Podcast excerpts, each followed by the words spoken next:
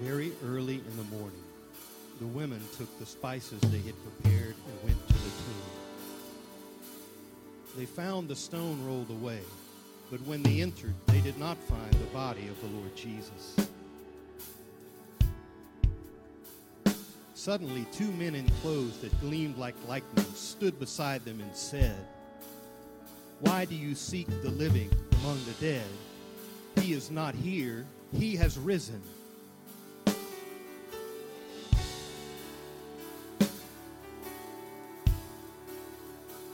Why do you seek the living among the dead?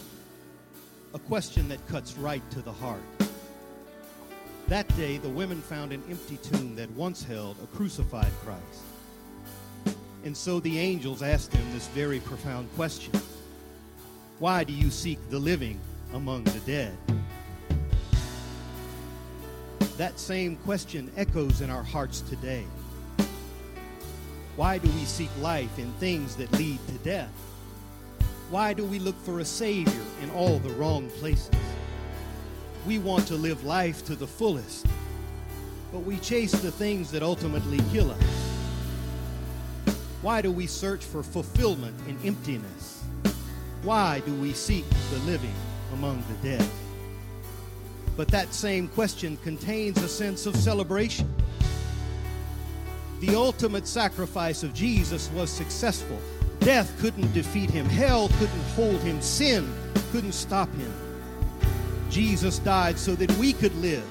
He took our place, accepting the death that we deserve, so that we could live with him forever. Because of his sacrifice, our lives don't end with death, and now we can celebrate. Not because he was crucified, but because he rose. Not because he died, but because he lives. And when we gather together in his name, he is with us. Why do you seek the living among the dead? He's not there, he is here.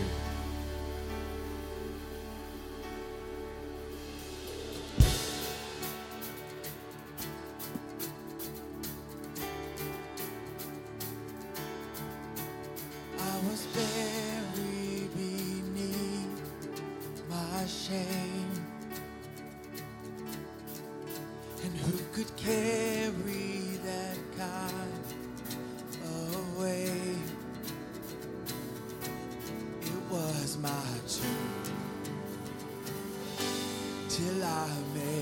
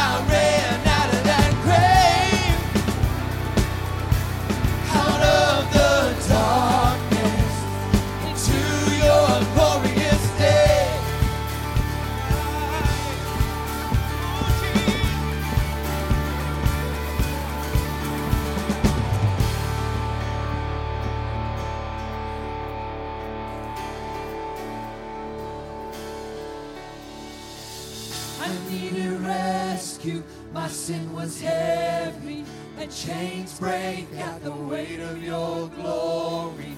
I needed shelter. I was an orphan. Now you call me a citizen of heaven. When I was broken,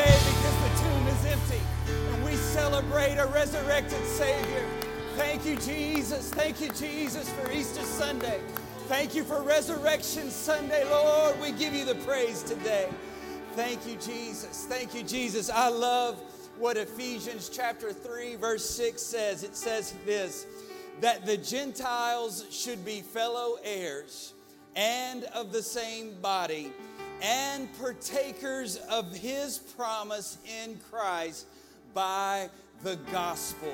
Of course, the gospel is the death, burial, and resurrection of Jesus Christ.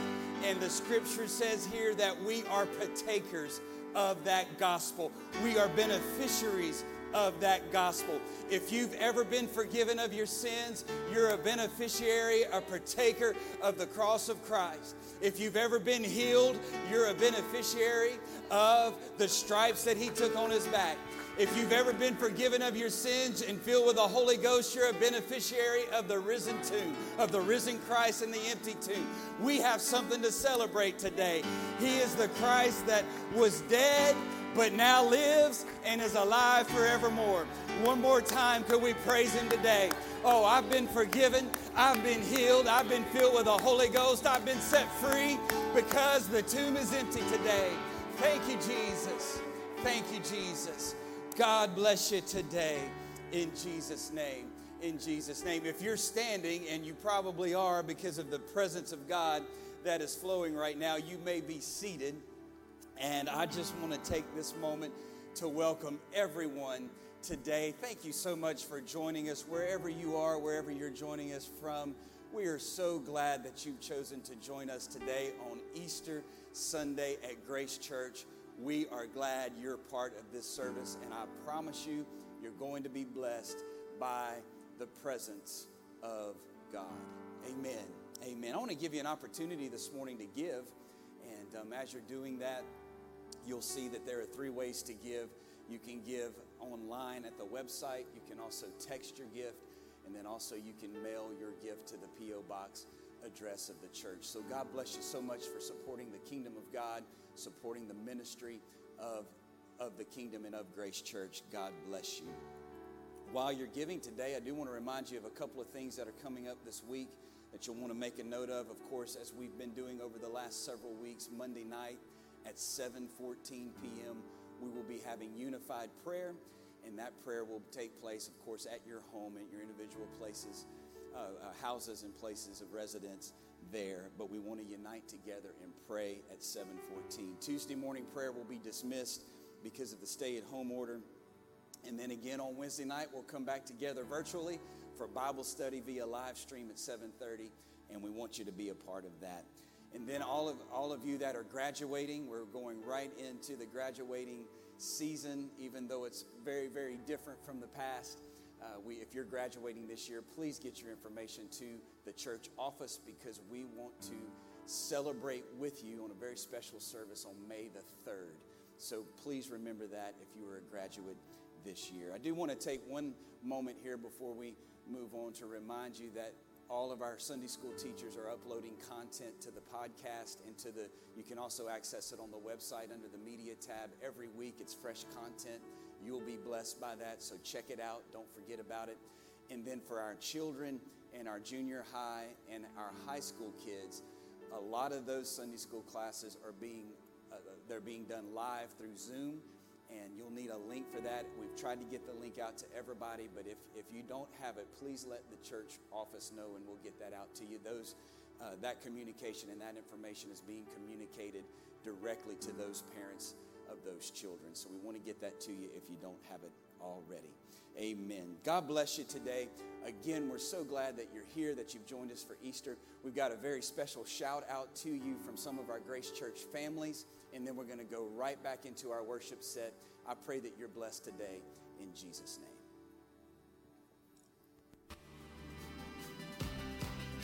Hey, Grace Church, the Duncan family here. We love you guys, miss y'all. Can't wait to be back in service with y'all. Hug y'all next and be back together again. Love you. Love y'all so much. I want to tell y'all love them and miss them. We miss you, Grace Church. You want to say I miss you? I miss you. I miss you. love y'all. See y'all soon. Hey, Grace Church, we were just checking in with you and to tell you that we miss you. And we love y'all. Get her! Oh! Somebody come get these kids. Hey, Grace Church. Hope everybody's doing well and staying safe out there. We love and miss y'all, and we cannot wait to be back in church with y'all again. Speaking, Speaking of, of waiting, waiting, Psalms 27:14 says, Wait on the Lord, be of good courage, and he shall strengthen thine heart. Wait, I say, on the Lord. Bye, Bye, guys. everybody. Hey, Grace. Hi, Grace family. You know, we really don't know how to do this, but we're trying to keep it real. Anyway, we miss everybody. Hope to see you real soon. We're praying for everybody. Love y'all. Hey, Grace Church, we miss you. We love you. Hey, Grace Church, we love you guys. We so miss you guys during this time. We can't wait to get back together again. We can't wait to get out of this house. God bless you all. Hey, church. The Watleys here just want to let you know that we miss y'all so much, and we cannot wait until we can all be back together again. We're so thankful for our Grace Church family uh, to go through this quarantine time together with you online. Uh, we hope you're enjoying the live stream services with us. To give y'all a little bit of encouragement, John 16, 33 says, These things have I spoken unto you, that in me ye might have peace. In the world ye shall have tribulation, but be of good cheer, I have overcome the world. So God is with us, and don't fear. And since everybody is together and we're tired of each other, Psalm 133, verse 1 says, Behold how good and how pleasant it is for brethren to dwell together in unity. Bye, Grace.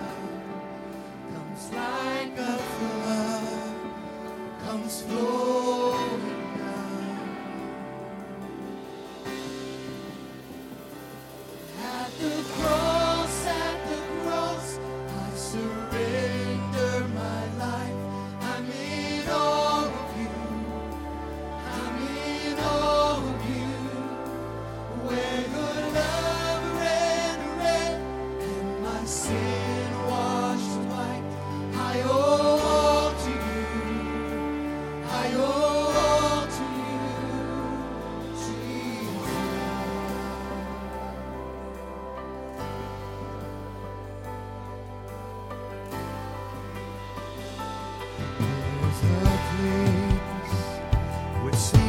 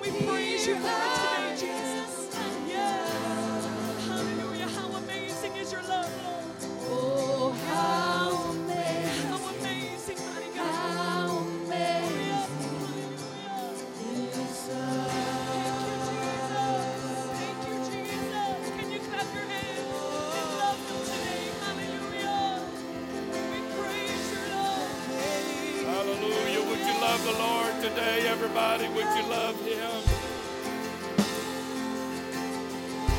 Wherever you are today, if you can, would you lift your hands heavenward? And let's just take a moment and love Jesus. Everybody love him right now. God, we love you today. We love you today because you showed us what true love is. Oh God, we'll never be able to see it from your point of and how much you love us. But today we stand with a heart full of gratitude. We stand here today, God, inadequate to reciprocate that amazing love that you've shed abroad in our hearts. I'm thankful for you today, oh God. I'm thankful for your presence. I'm thankful today that I can stand here in the holy presence of God and lift my arms to you and surrender it to me. Thankful for forgiveness of sin. To feel liberty in my spirit today. I love you today, oh God. I love you. Hallelujah,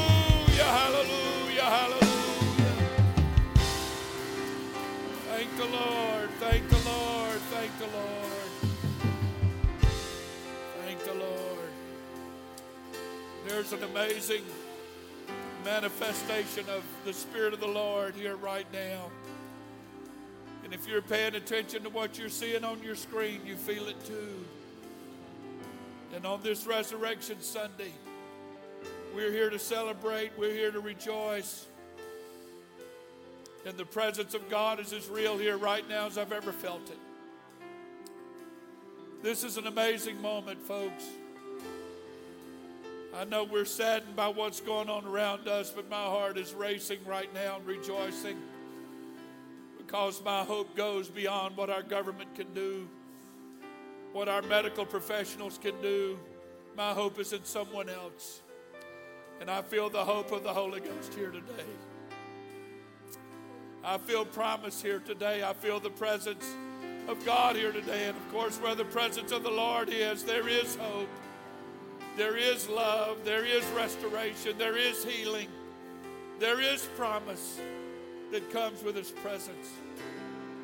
And I'm thankful today for the presence of God. We're going to do things a little bit different today. I want to thank our media team, our worship team, for taking us to the throne of God Sunday after Sunday. But they've made a presentation here today that has smote my heart. We've all been reminded again of that amazing sacrifice that He laid down His life for us, which would have been what was celebrated this past Friday. And while we're celebrating the resurrection today, it's hard to celebrate the resurrection without thinking about what's caused it. Jesus gave instruction to his disciples, and we're doing that today. We're doing that right now. We're obeying that instruction. I will let you know that we're going to do it a little bit different today. We're going to have communion right now instead of following my message. So, those of you that are prepared, you'll want to go ahead and get your communion elements ready, whether you have what Grace Church has passed out to you if you have your own, if you would prepare that right now, hopefully you're already prepared for that.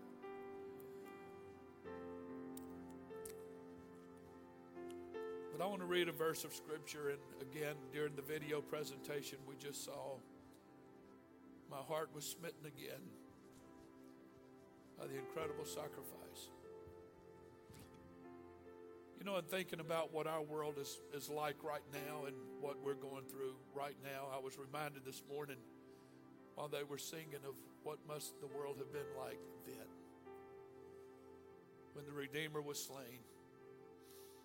He was nailed to a cross. I said this morning, a few moments ago, praying, I spoke to the devil. I did. I said, it's the biggest mistake you've ever made is when you turn the world against him. I want to read today from Luke chapter 22 It'll be on the screen for you to follow along. The Bible said when the hour was come, he sat down and the twelve apostles with him. And he said unto them, with desire, I have desired to eat this Passover with you before I suffer. For I say unto you, I will not any more eat thereof until it be fulfilled in the kingdom of God. And he took the cup and gave thanks and said, Take this and divide it among yourselves. For I say unto you, I will not drink of the fruit of the vine until the kingdom of God shall come. And then he took bread and gave thanks and brake it and gave unto them, saying, This is my body, which is given for you, and this do in remembrance of me. Likewise, also the cup after supper, saying, This cup is the New Testament in my blood, which is shed for you. I want the Lord to know that not only will we remember, we'll never forget. Never forget that awesome price that He paid. Let's pray together for a moment. Father, we love you, and we truly, as the song just said, we stand in awe today of your amazing presence. We're learning today the value of His presence. We're learning the value today of having the Holy Ghost not only in our heart, but in our homes, in our living rooms. It's not just being with the people of God that makes us strong, it's our relationship with you that makes us who we are. And today we want to remember you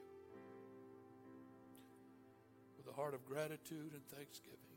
And as we partake in this moment of communion, we're reverent, we're respectful, we're in awe, and we're thankful. And I pray today that your presence would fill every home that's watching this right now, that's listening to this. Pray that your presence would fill every heart. We're not just going through a tradition because our parents did it and our grandparents did it, but we're doing it in obedience to the scripture. You said to do this. And as off we do it, do it in remembrance of you. So today, God, you're in the forefront of our minds, and we're not thinking of anything else but what you did for us. And we're thankful. So if you join me together right now, if you could open your cup if you have one of these, and just take the wafer off the top if you have a cracker or whatever you have at home. And let's partake of this as it represents his body. It's symbolic of his body that was given for us. If we could partake of this together in Jesus' name.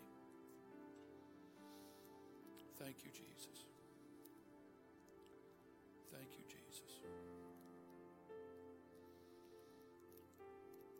We're so thankful.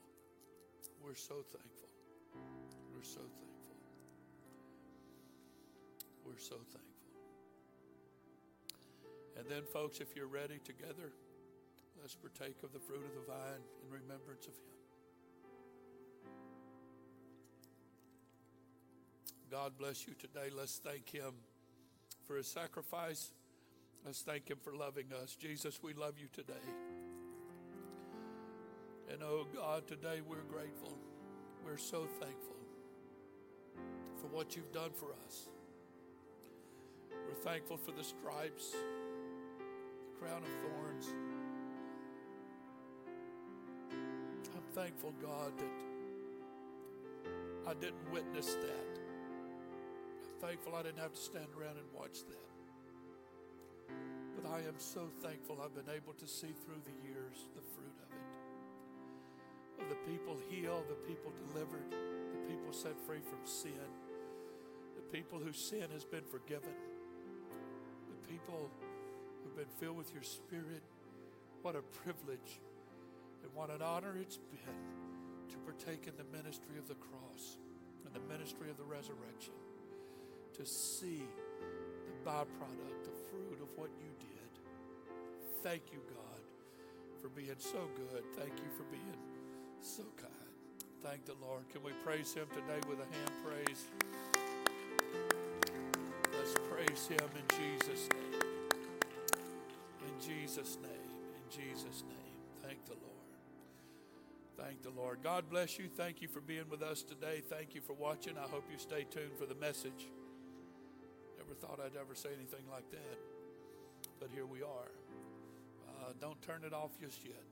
I'm not going to hold you long. I know you probably have plans for today, and uh, I'm not going to keep you long, but I have a message. And I'm going to go ahead and tell you it's not all that Easter ish. Uh, that's why I wanted to do communion first. But thank you for watching. Thank you for being with us. And throw your heart into the rest of this service. We've been ministered to, we've been blessed, but there's more that God wants to do. I want to read one verse of Scripture from James chapter 4 and verse 7. James said, Submit yourselves therefore to God. Resist the devil, and he will flee from you. There's a twofold command in this verse that I want to preach to you about today. The first is our relationship with God, the second is our relationship with the devil. And the Bible said to submit to God, but resist the devil. And I think most everybody that embraces the Word of God has to some degree submitted yourselves to the Lord. But how often do we resist the devil? I want to speak to you for a little while today about the power of resistance. The power of resistance. God bless you. Thank you. And you may be seated. Jesus actually fulfilled this verse before it was ever written. He submitted to God in baptism, and the Bible said straightway he went from baptism of water to the wilderness to be tempted of the devil for 40 days. So immediately after submission to the will of God and being baptized, then he had to confront the devil, and we do the same. Every person that has been born of water and spirit, the minute you're born of water and spirit, not only does God ask you to submit, but there's another commandment that's given. And for the rest of your life, you are to resist the devil. And I thank God for the awesome promise that comes at the end of those three words. The Bible said, if you resist the devil, he will flee from you. I think all of us here today knows what the Oscars are. It's the most celebrated award that can be bestowed upon an actor, actress, in the area of Hollywood, the area of film. The Oscars are the most celebrated award show in Hollywood, and it's a star studded night to celebrate film.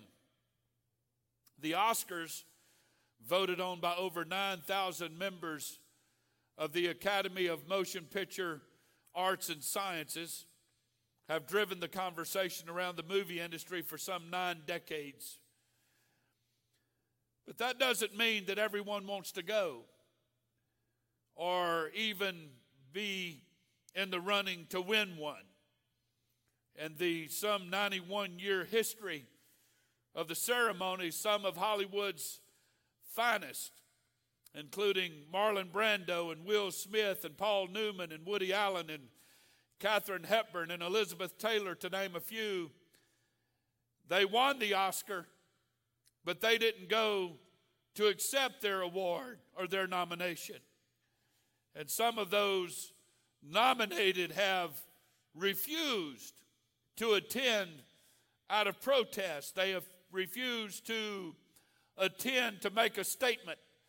There was something they believed in that this whole arena of the Oscars celebrated night did not endorse. So, to make a statement, they refused or resisted receiving their nomination or their award. Now, keep in mind, for the Hollywood industry, this is the biggest night of any actor's career and even lifetime.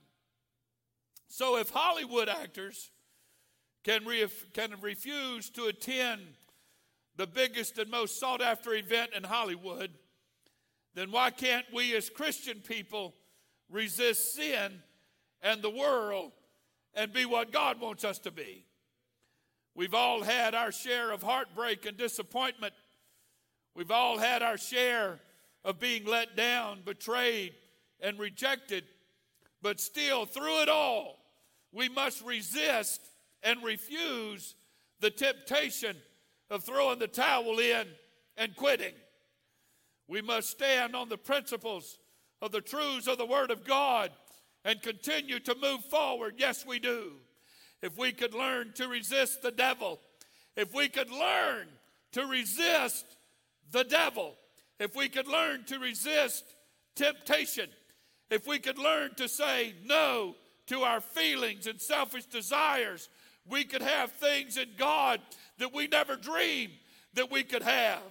I'll remind you the idea that James is presenting is twofold. He said to submit yourself, therefore, to God, but it doesn't stop there. There has to be an element of resistance. Somebody said, refuse to become a victim of your circumstances and give a lift to your potentials each and every day against the wish of any obstacle you encounter. Now, I want you to notice something in Scripture, something that I've pondered for years. And several weeks ago, I heard someone make a statement that unlocked the whole thing. The Bible said in Luke chapter 4, verse 1 and Jesus being full of the Holy Ghost. This was right after he was baptized of John the Baptist in the Jordan River. He being full of the Holy Ghost returned from Jordan and was led by the Spirit into the wilderness, being 40 days tempted of the devil. And in those days he did not eat nothing. And when they were ended, he afterward hungered. I want you to notice that he went into the wilderness to be tempted of the devil, full of the Holy Ghost. He went in full of the Holy Ghost. But a few verses later, after he's been tempted of the devil for 40 days and hasn't eaten anything, in verse 13, the Bible said, And when the devil had ended all the temptation, he departed from him for a season. And Jesus returned in the power of the Spirit. So he went into the wilderness full of the Holy Ghost. But he came out of this, the wilderness in the power of the Holy Ghost. What made the difference? What caused this wording in the scripture to be documented as Luke so eloquently did? Again, not to be repetitive. He went in full of the Holy Ghost and he came out full of the Holy Ghost. What is the significance in these scriptures? First of all, temptation. Listen to Pastor today. Temptation did not increase or decrease the quantity or quality of the Holy Ghost in him. Temptation does not increase or decrease our Holy Ghost. Just because we're tempted of the devil doesn't mean we get more Holy Ghost, nor does it mean that we come out of that temptation with less Holy Ghost. But notice, again, he went into the wilderness full of the Holy Ghost. He returned out of the wilderness full of the Holy Ghost. Something happened. What made the difference is he said no to the devil. That's what made the difference. He came out of the wilderness. He went straight to the temple and performed a miracle. We'll come to that in a moment. Not only did he resist the devil, notice this, not only did he resist the devil, but he even resisted his own power in turning stones to bread. That's noteworthy to me. I want to say again if we could learn to resist the devil. I'm preaching to you today the power of resistance. The Bible said he came out of the wilderness in the power of the Holy Ghost. What gave him that power? What did it? What caused him to come out so powerful in the will and purpose of God? If we could learn to resist the devil, if we could learn to resist temptation, if we could learn to say no to our feelings and our selfish desires, I'll say again, we could have things in God like we never dreamed that we could have. He left the wilderness and went to the temple, and while healing a man with a withered hand, he cast an unclean spirit out of him. When he resisted the devil, he was able to manifest the power of the Holy Ghost. Now, we can have the power of the Holy Ghost, but when you don't resist the devil and you fall to temptation, you can't manifest the power of the Holy Ghost. I hope that unlocks something in somebody's head here today. Imagine what would have happened to Jesus if he had yielded to the devil by doing something that wasn't even a sin by turning stones to bread. His ministry would have been shot. I believe the reason he went from water baptism to be tempted of the devil is to prove a point. I'm working on a message in a couple of weeks to talk about that. But he wanted to prove a point. Something had to be proven. And Jesus could not have ex- exercised his miracle power had he not said no to the devil. It doesn't matter how many times he was baptized. I wish all you people were here to hear this. I need to see your face. This is one of them sermons. Maybe you understand now why there's not more manifest power of God in our lives. Because we've yet to learn. We've learned how to submit to God. That's one thing. But we've not learned the power of resisting the devil. I want you to notice with me today in Mark chapter 4, Jesus taught some parables to the multitudes. And then in Mark 5, he told his disciples to get into a ship and go with him to the other side. You know the story. A storm came, the disciples were terrified and thought God didn't love them anymore. A storm came and they got terrified and thought God didn't love them anymore. How many more times do I need to say that because we wallow in that way too much? But Jesus did what Jesus does. He calmed the storm for them not him. Man, I, I, I need a whole bunch of voices here today. I hope somebody's shouting hallelujah in your living room right now. The other side, the other side for them was a little town named Gadara. And when they arrived at that town after Jesus calmed the storm for them, the Bible said a lunatic, a man possessed with a minimum of 2,000 devils, ran out to them and began to worship Jesus. Now, here's a man, hang on, here's a man possessed with 2,000 demons, minimum, that worship Jesus. What's holding you back?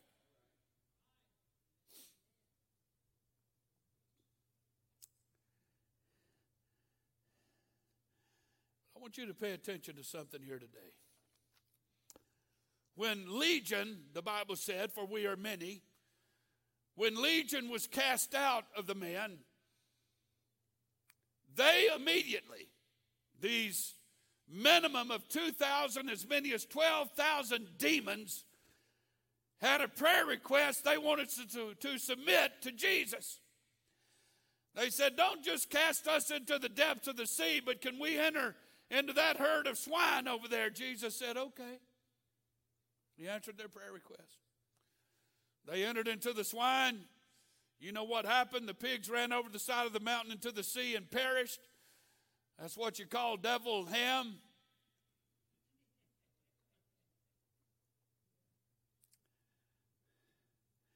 And then the men of that city, they got all upset with Jesus and said, Look what you've done to our herd of swine. That's our livelihood, man. We've lost all of our pigs. We want you to get out of here. And Jesus said, Okay.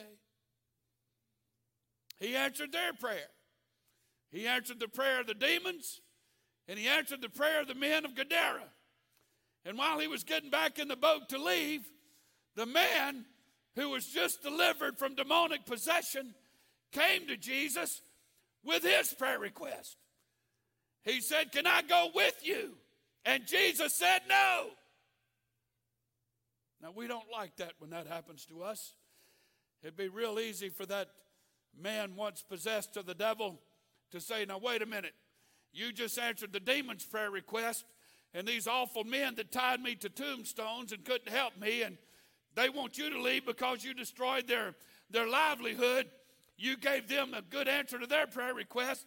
Why don't you answer my prayer request. Jesus essentially told the man, You won't help me by coming with me. What I want you to do is go back to your house. I want you to go back to your city. And I want you to begin to tell people what I've done in your life. There's a message in this, folks. I want everybody to hear it right now. God ain't letting us come to church right now. And there might be a reason that we can't go with Him. It's because He wants us to go to somebody else.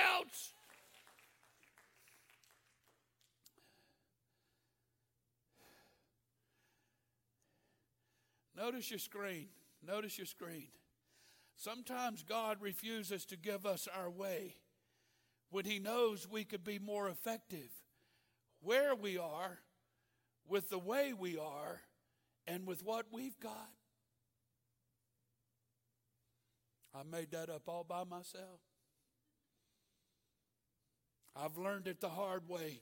There's a thousand times I've come to God and said, God, if you'd do this, if you'd do that, if we could go here and if we could go there, if we could build this, if we'll build that, it would make you so much greater and so much more powerful and all that kind of stuff. And God says, No!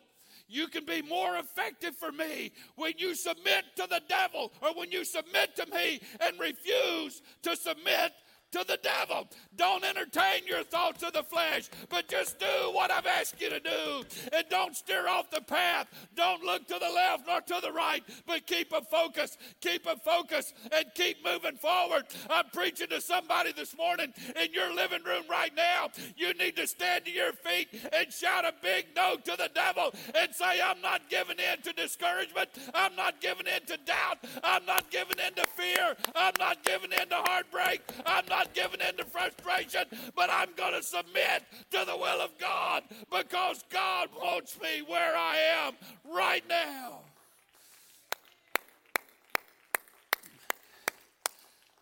Hallelujah.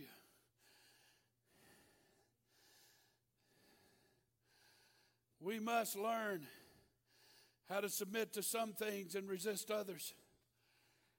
That's saying yes to God and no to the devil. We need to understand that. I think sometimes when we say no to ourselves and no to the devil, we think we're saying no to God because it's what we want. We want our way. But listen to Pastor this morning. There is much, there is as much power in resistance as there is in submission. Jesus proved that. You can't have your way we're not a bunch of spoiled three year olds that has to have our way in every little thing when we want to have every little thing. We need to understand that when God says yes to our prayer, that's amazing. But when He says no to our prayer, it's for our own good.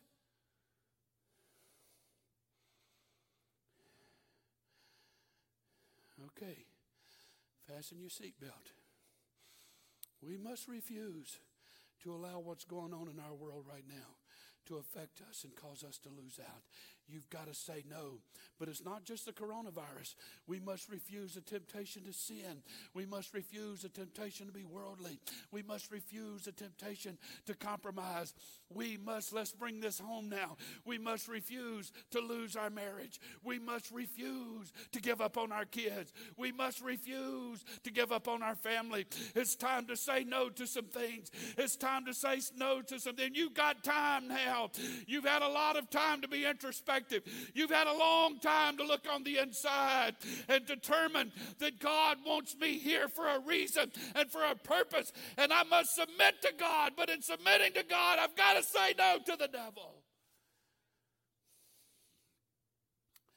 Yeah, we want miracle signs and wonders. We want Jesus to save our kids. We want that job. We want that healing. But Jesus may want us to say no to some things first. In other words, as generic, generically speaking, as Pentecostals, we've learned how to submit to God and the things we don't mind submitting to God to. It's okay to do what God wants you to do when you didn't want to do that anyway.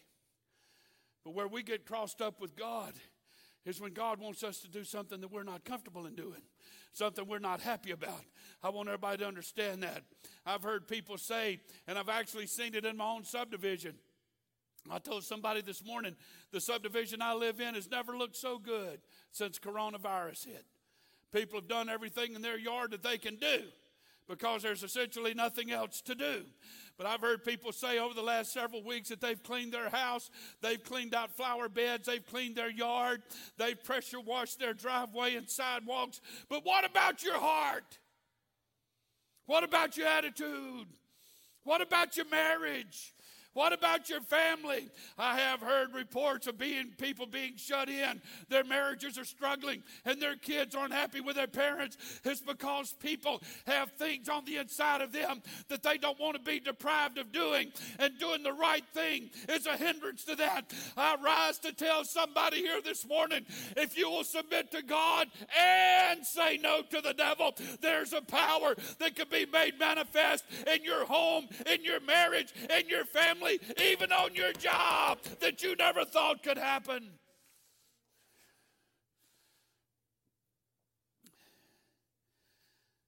Let me give you something else to think about. Remember Moses in the Old Testament? You remember what he did when he first met with Pharaoh? To prove that God was with him, he threw his rod down. And what did it become? The Bible said it became a serpent. You listen to Pastor right now. That wouldn't have happened had he not said no to Egypt first.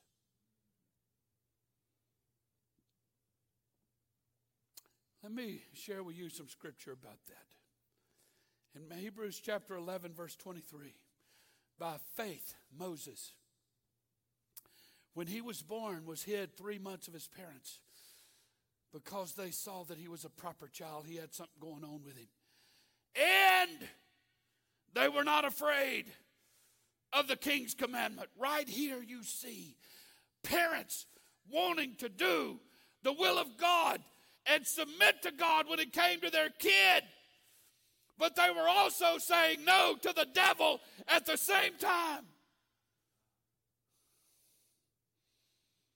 Maybe the reason Moses turned out to be the man he was is because he had parents who were not afraid to say no.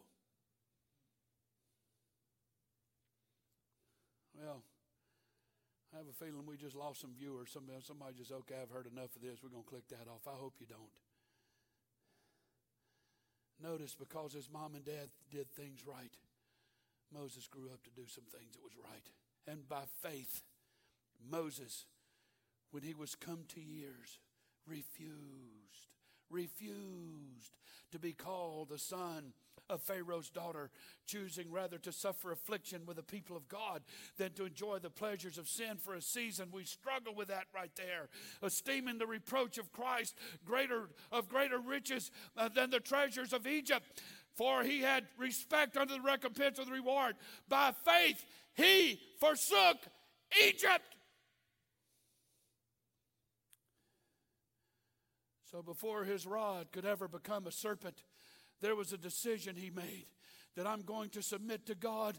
I'm going to submit to the will of God. I'm going to submit to the call of God. I'm going to submit to the purpose of God. And I'm going to determine that when it comes to Egypt and all the power I could have and all the influence I could have and all the money I could have, I'm going to give to them a huge resounding no, not today. I'm not going down that path. And look what God did. Not only did his rod become a serpent, but look at the miracles and signs and wonders that followed him just because he said no.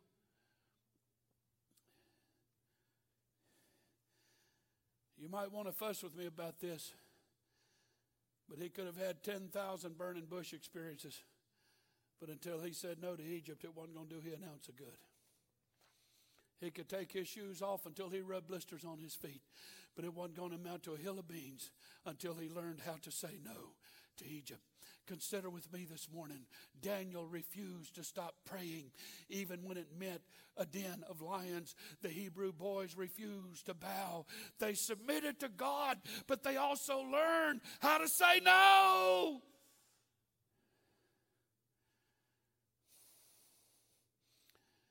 And I believe some great and miraculous things could happen in your home, your life, your marriage, your family,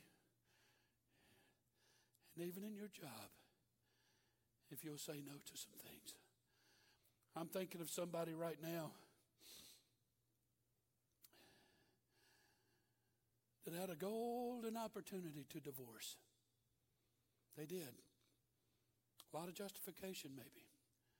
A lot of good sound reasoning. But they met with me here a while back and said, I'm not going to do it. I'm going to fight for my marriage. I'm going to fight for my kids. Were they submitted to God? Oh, yes, they are. Oh, yes.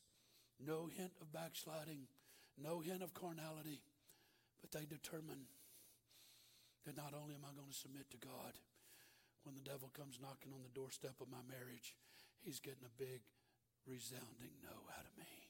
Not today. Not on my watch. Conclusion today. What could have been, no doubt, one of the most prolific men in the Bible. He had more power and strength than anybody that ever lived. Samson was called, he was set apart, he was chosen. He even submitted. He let his hair grow.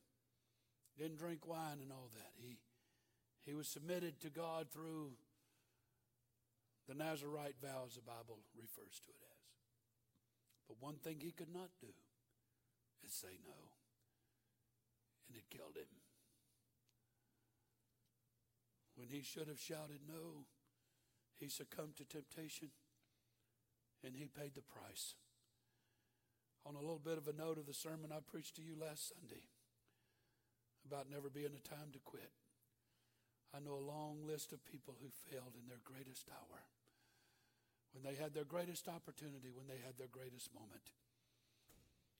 I can't describe it how many people have failed on the doorstep of greatness because they did not have the ability to say no. It's the power of resistance.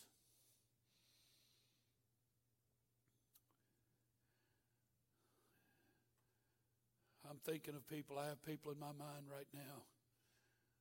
One of the most grieving, perplexing moments I've ever had in my life was with a girl my age when I was about 16, 17 years old that was experiencing demonic depression excuse me, demonic possession.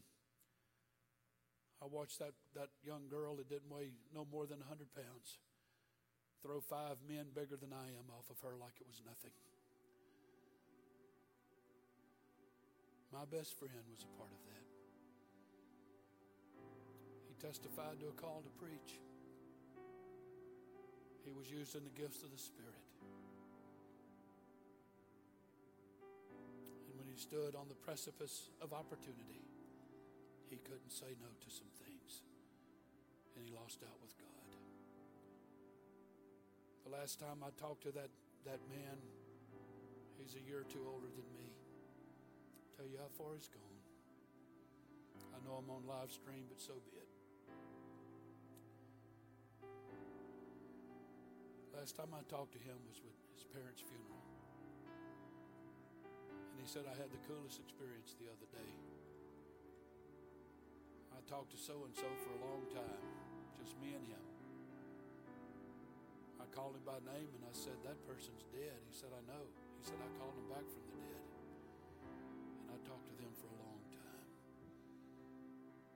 Said, How did you do that? He said, You don't understand. There's a whole realm of the spiritual. And he said, My wife and I talk to the dead all the time. I can't tell you what that did to me. You know what happened? Couldn't say no to some things. Was he had the power of God? Yeah. Was he in the will of God? Yeah. Was he using the gifts of the Spirit? Absolutely.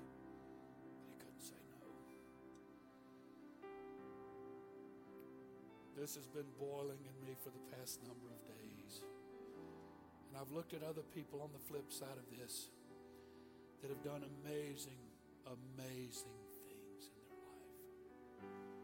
And when I look back, it wasn't just dependent on them submitting to God, it was also dependent on them saying no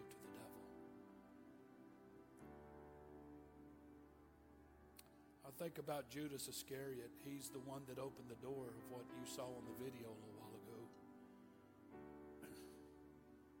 He's the one that opened the door to that. And because of his inability to say no to the high priest and offer to sell Jesus to them in betrayal, I want you to notice when he walked out of the Last Supper, when Jesus had just washed his feet, the Bible said Satan entered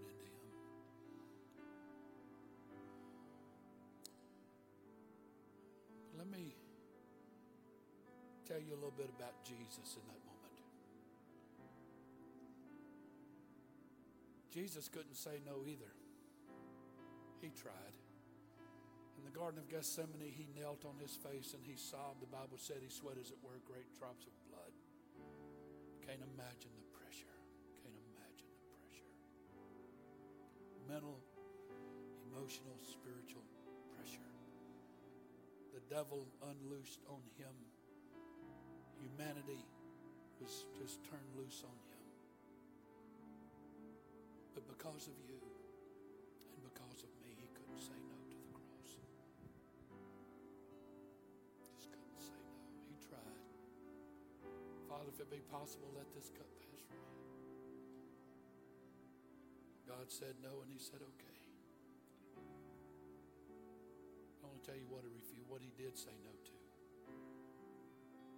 He got on it, and he died, but he refused to stay on it.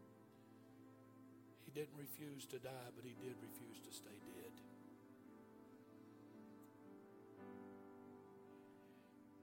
And he refuses today for you to be lost, for you to be discouraged, for you to be full of fear, for you to be full of bitterness.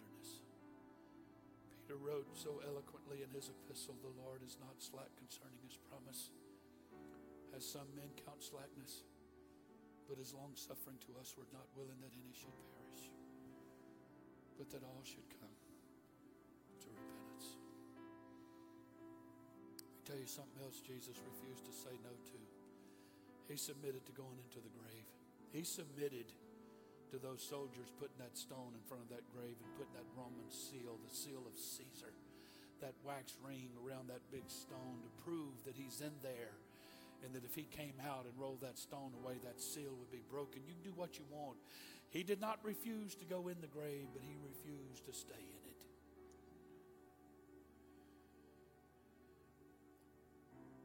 And his posture towards you right now, in conclusion, going to use a word that my youngest grandson Joseph said to his mother one time Happy birthday, Joseph. Today is his birthday.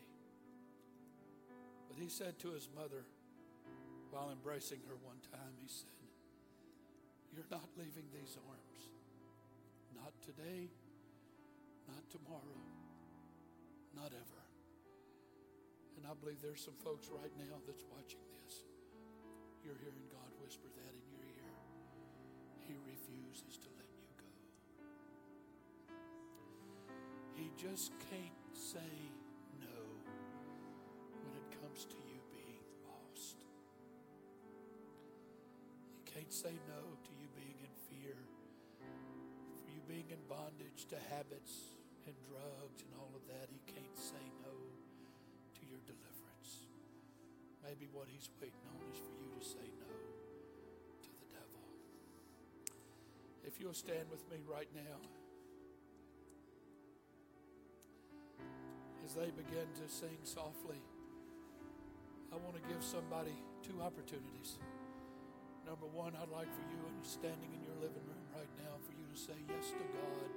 Would you lift your hands and say yes to God? This is your altar. Your living room is your altar.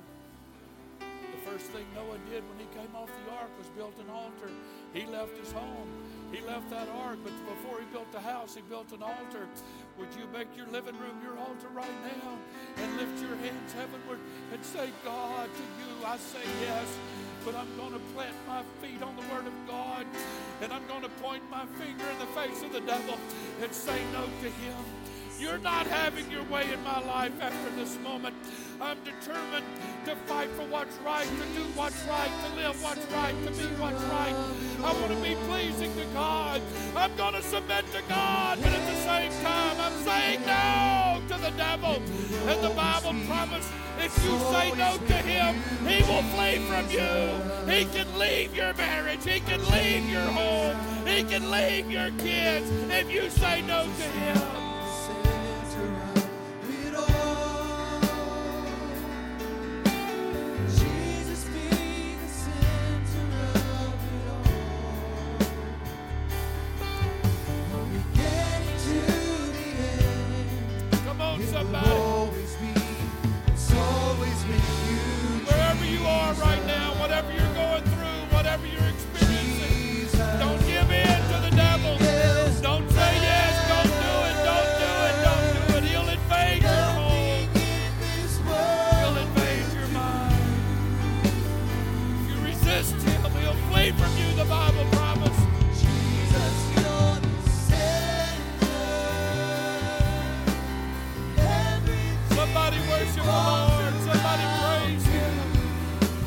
Somebody let the